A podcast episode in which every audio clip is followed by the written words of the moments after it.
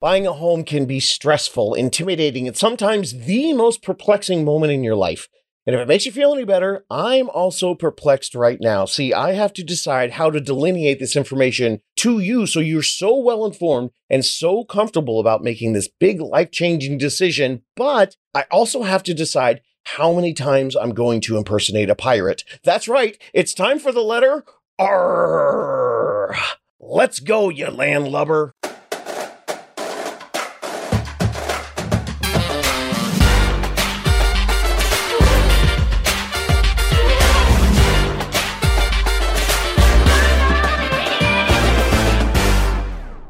What is up, my how to buy a homies? It is your super cringy host with the most, David Sidoni. That was the cheesiest thing I've ever done. I'm very excited to be here today and help you guys out. As one of my followers on TikTok's commented, I'm like the boomer dad that they never had. Well, so much to really dig in there on that one, but I'm going to take that as a compliment. Even though I am not a boomer, Gen X baby, Okay, let's jump right in with the R's. Our first R is radon. Now, I don't deal with this where I live in Southern California, but I do know that in the rest of the country, this is actually a big part of many residential real estate contracts. You guys don't have to deal with earthquakes. I don't have to deal with radon. We all got our stuff. What radon is, is a toxic gas found in the soil beneath the home, and it can contribute to some really bummer health issues. So, when you buy a home in certain areas, you have to have this checked out as part of your contract.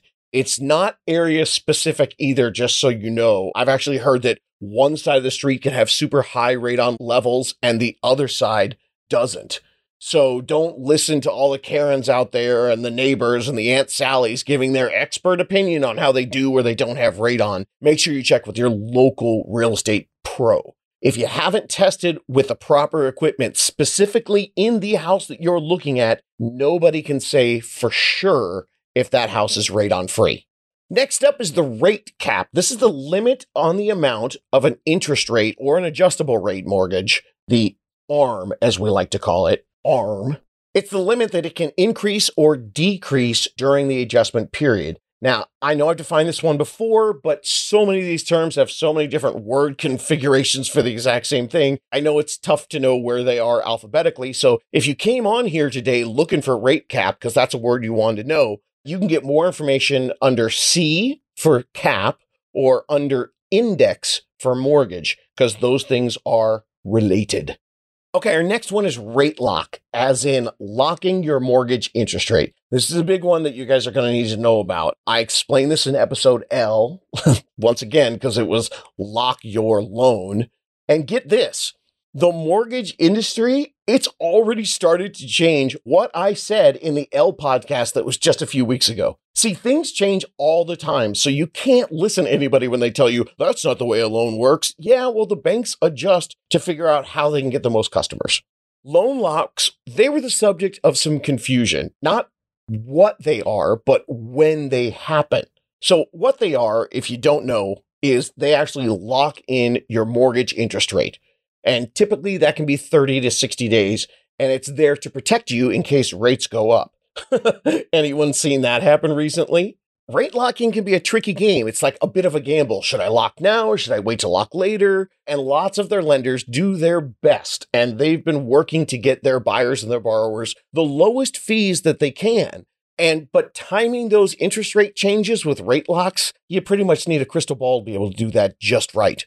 Currently, the big online lenders, they've been getting crushed as the rates have gone up. Their clients have been freaking out and they have questions. And when they call to check in, the online lenders' customer service is, let's just say, not up to par. You know, they haven't really built something that is to help guide and serve and educate the people who ask them for loans. They're order takers. They just punch in your numbers and say yes or no, and they tell you what price you're approved for. That's all they do. Again, as opposed to the unicorn professional real mortgage brokers that have your best interest at heart, they are going to get you an approval months and months and months and months ahead of time and let you work with that. And then you can dissect and change and plan and work with different rates and different scenarios and different credit score changes that you want to do. Maybe even do some adjustments to your savings and your debt plans. And For the record, I once again just want you to understand I don't make a penny from mortgage brokers anywhere, and I never have. In fact, I am definitely missing out on some good sponsorship money from one of the big online lenders. Rocket Mortgage? Yeah, Quicken, the old Rocket. They know I talk to a lot of first time homebuyers, but if they listen, they'd figure out I bash them all the time. So they're so greedy, I bet they would love to sponsor my show, but that's not my jam. My jam is educate and empower. I know from experience that these online lenders, they're huge corporate chop shops. They treat you like a number and they do not pass the savings on to you. In fact, in preparation for this episode, I Googled top online lenders and I looked at everybody that was ranking them, including Forbes, NerdWallet, Bankrate, and Business Insider. I looked at their ranking of the top online lenders. Rocket Mortgage is in none of their top five online lenders. But I can guarantee you that Rocket Mortgage is the one that you've heard of more often, but it's not the one that they recommend. So why, why, why did the R word rate lock create this gigantic tangent? Because the real estate options are driven by fear, not facts. And the online guys spend more money than they even make in order to get you to call them for their so-called expertise. Remember, Rocket Mortgage spent 1.34 billion in the second quarter of 2022 to only make a 60 million dollar profit. All that money spent and nobody's ranking them as any good in their service. They're preying on the unsuspecting, intimidated, and confused first-time homebuyers. Let's fix that. Viva la revolution. So yes, you're going to start hearing a lot about this. Matter of fact, you're going to see it when you're watching football. I did.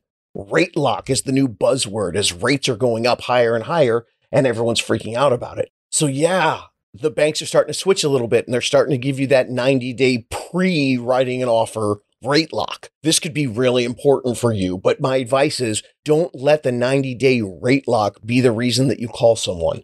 It's not proprietary. They're not the only ones doing it. If they're doing it, I guarantee you, your mortgage brokers and your other banks and credit unions and everyone else is probably doing it too. So don't let a 90 day rate lock be the reason that you pick up the phone. If that 90 day rate lock gets you excited, and that is the reason that you pick up the phone, it's the first time that you call lender to discuss buying a home. The thing that bums me out the most is that you missed months and months and months of planning that you could have been doing before you thought you were just 90 days out things you could have done to work with a qualified mortgage broker who treats you like a client, not a number. And it helps you make a plan that's personalized just for you way before 90 days out. And planning equals options, my favorite part of this whole process. So do yourself a favor, start early, listen to the podcast, get yourself a team, be a person, not a number. Learn about rate locks from a pro who helped you get to the position when you're 90 days out and is ready to buy a home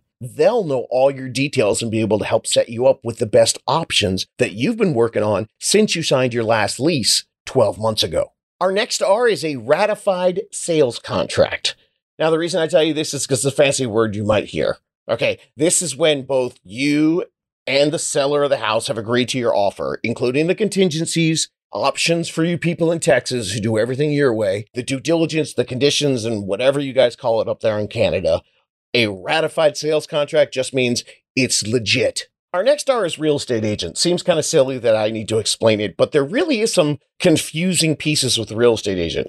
One more time, here's the explanation. An agent is anyone who passed the real estate license exam in their state or their province, and they need to have an affiliation with a broker. A broker can be the larger company, for lack of a better explanation, but one person, one guy or one gal or one they or them, they can also be a broker as well. So lots of anyone's out there can be a licensed real estate agent. And the way it works is they don't just work with buyers or sellers. In most states or provinces, there is not a designation for I'm just a agent that works with buyers. I'm just one that works with sellers. Most of them can do both. Now, some just choose to more often represent one side or the other. And when you're in a deal, yes, there can be one agent for both the buyer and the seller, or there can be an agent that represents both the buyer and the seller. That's called dual agency. And in some places, actually, it is illegal.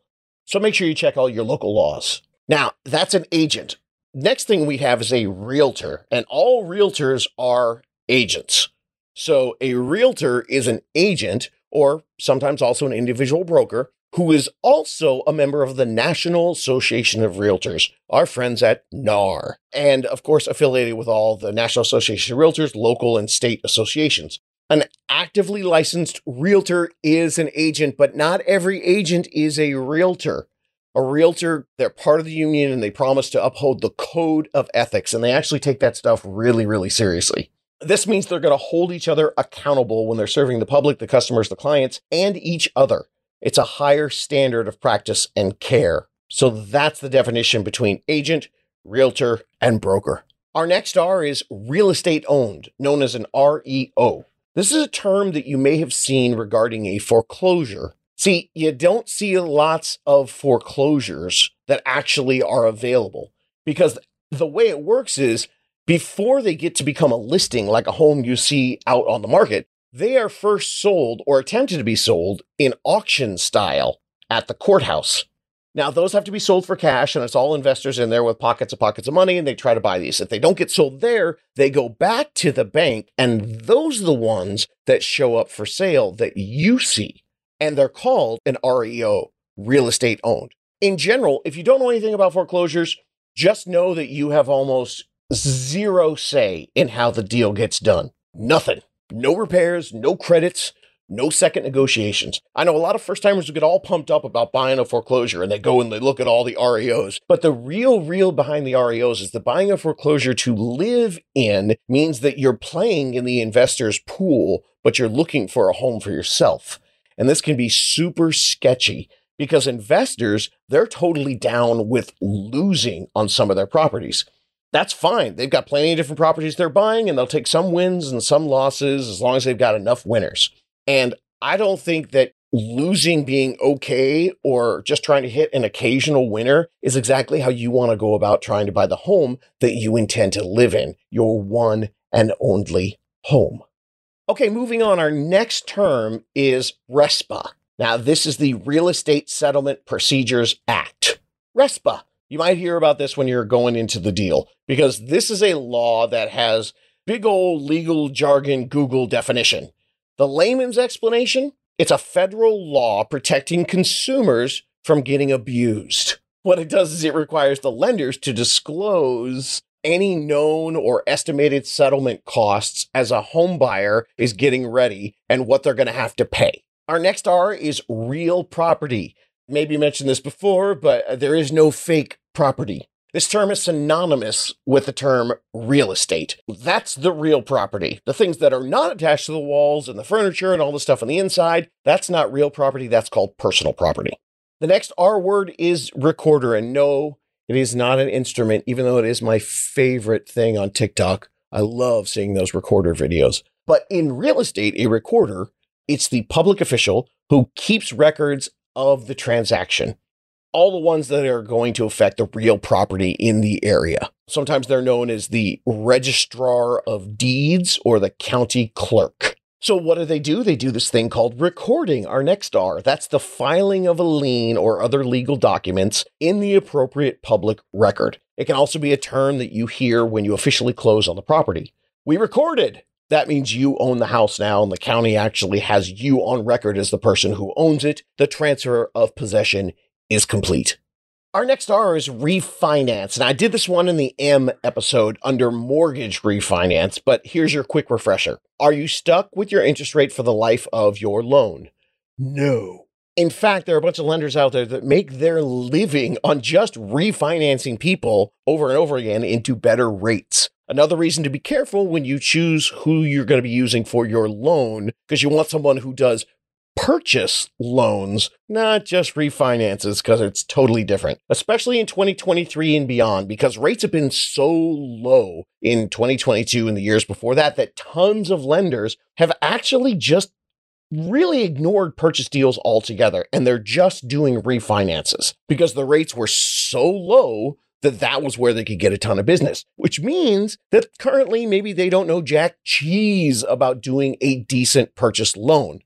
And just to finish this one off, here's the Google definition. A mortgage refinance is when you take out a new loan to pay off and replace your old loan. Bonus tip on refinancing usually the fees that you get, they're not that big a deal when you do a refinancing of a loan because, like when you bought your home, you might have an extra 30 or 45 days without your next payment on the mortgage until the new loan resets. So you have plenty of time to make the money and you can have some of that money go towards the fees, if any. Kind of cool. Okay, some of you might find rehabilitation mortgage when you're looking in the R's and a rehabilitation mortgage, all of these have numbers that start at the beginning of the type of loan. So go back and listen to episode 94 because I put the number definitions before the A terms, and that's the very first one. The next R is a rent back. This is something that got a lot of play in 2022. So let me explain to you what it is. A rent back or a lease back. This refers to an arrangement when after the recording and closing of the home and the sale transaction, remember recording is the official transfer of possession, right? The buyer at that point, who is now the homeowner of the home, they agree and allow the seller, who now becomes the tenant, to stay in the home beyond the actual closing. The terms are negotiated prior to the situation occurring, and they're often going to include some kind of lease deposit, potentially a daily rental rate, and of course, a length of time that you're going to let this go on. They're a little bit tricky and they require some skill from, as long as you got a killer unicorn realtor, they're going to be able to work that out for you. And sometimes, if you've got time to offer, you can score a cheaper deal if the owner needs to stay in the home for a little bit longer to figure some things out. As I've mentioned many times before, real estate is about two things time and money. And the more you have of both, the better price and the better terms that you can end up with yourself. The next R word is rescission. Now, this is for a refinance loan, not a purchase loan. You don't get three days to have a lemon law and decide that you can go back after you've already purchased a home. But with a refinance, you might get three days rescission and you can go back and change your mind. Revolving debt. Now, you should know the difference between revolving debt, like a credit card that has a cap and you can withdraw from it and pay but there's no end date, right? That's revolving debt versus an installment loan that has specific payments for a specific amount, usually that you just draw one time, and it's got an end date. Think car loan. Okay, you've been doing really good listening to all these real estate terms, but now it's time that we're just gonna jump into another random game of why do we say that? I'm doing one right here alphabetically in order in the R words. It doesn't have anything to do with pirates. Arr. But I had this one on my list and I thought I'd throw it in. Riding shotgun. Does anyone know where that term comes from? I'm sure you guys say it all the time, but do you know why? Bam! Those of you listening at home, my video producer just said that he got the correct answer. Well, he just told me the correct answer. I know it's just because he plays way too much Red Dead Redemption. Redemption 2? You yeah, play 2? Right. That's two. Two. Okay, yeah. See, back in the old timey days, stagecoaches were ripe for the robin. So they often had a bodyguard sit alongside the driver carrying, you guessed it, a shotgun. Yeah, I even put that in the correct alphabetical order riding shotgun. So there it is. That's your why do we say that right in alphabetical order. So continuing in the alphabetical order for real estate, we'll go to the right of first refusal.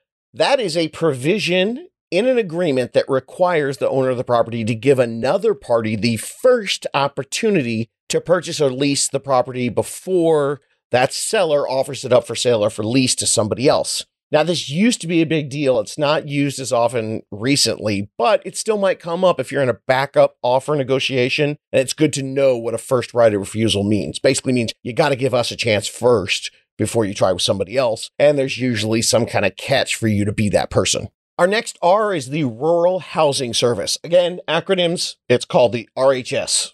So, if you live and you're thinking about buying a home in the rural areas of the United States or Canada, you should know about in the US, we have the US Department of Agriculture, the USDA. I'm not quite sure what they got up in Canada, but check with the unicorn, they'll let you know. Down here in the US, we've got some of these USDA loans that go through the RHS, and there's zero down loan programs for first time homebuyers. And the RHS, that's the agency within the USDA that operates the range of programs to help rural communities and individuals by providing loans and grants for housing community facilities. And that same agency does some other cool stuff. They also work with private lenders. Sometimes they'll actually be guaranteeing loans for the purchase or construction of single family housing. Okay, and that's it for the R's. And before we wrap up, I'm going to give you a special bonus definition. Since we're in the R's, why don't we define real estate? I went back and looked this one up, and the real in real estate, that comes from some terms referring to genuine or fixed, right? Real makes sense. Now, estate comes from a 16th century French word that I'm not even going to try to pronounce for you, but it's pretty close to estate. And what that meant is status. So the term real estate means genuine or fixed status. So if you're out there and you're still thinking about renting and you're trying to figure out what you can do to get ahead in life and you feel like the landlord's crushing you and what are you going to do? I've got an idea. How about some fixed status? There you go. That's it. That's all the R's you ever needed to know or probably ever wanted to know about real estate. And look, I didn't do any of the pirate jokes. Wasn't that great? Okay, so do us a favor, help us out, spread the word, rate, review, share our podcast. And if you're looking for more information and much, much less cheesy humor, go to howtobuyhome.com. Come on in there, ask your questions. There's an ask a question button, there's an ask David button everything you need to know about buying your first home. It's all right there. And of course, I'm not going to stop at R. More alphabet episodes coming your way soon. So keep listening, keep watching, and most importantly, keep learning. You can do this.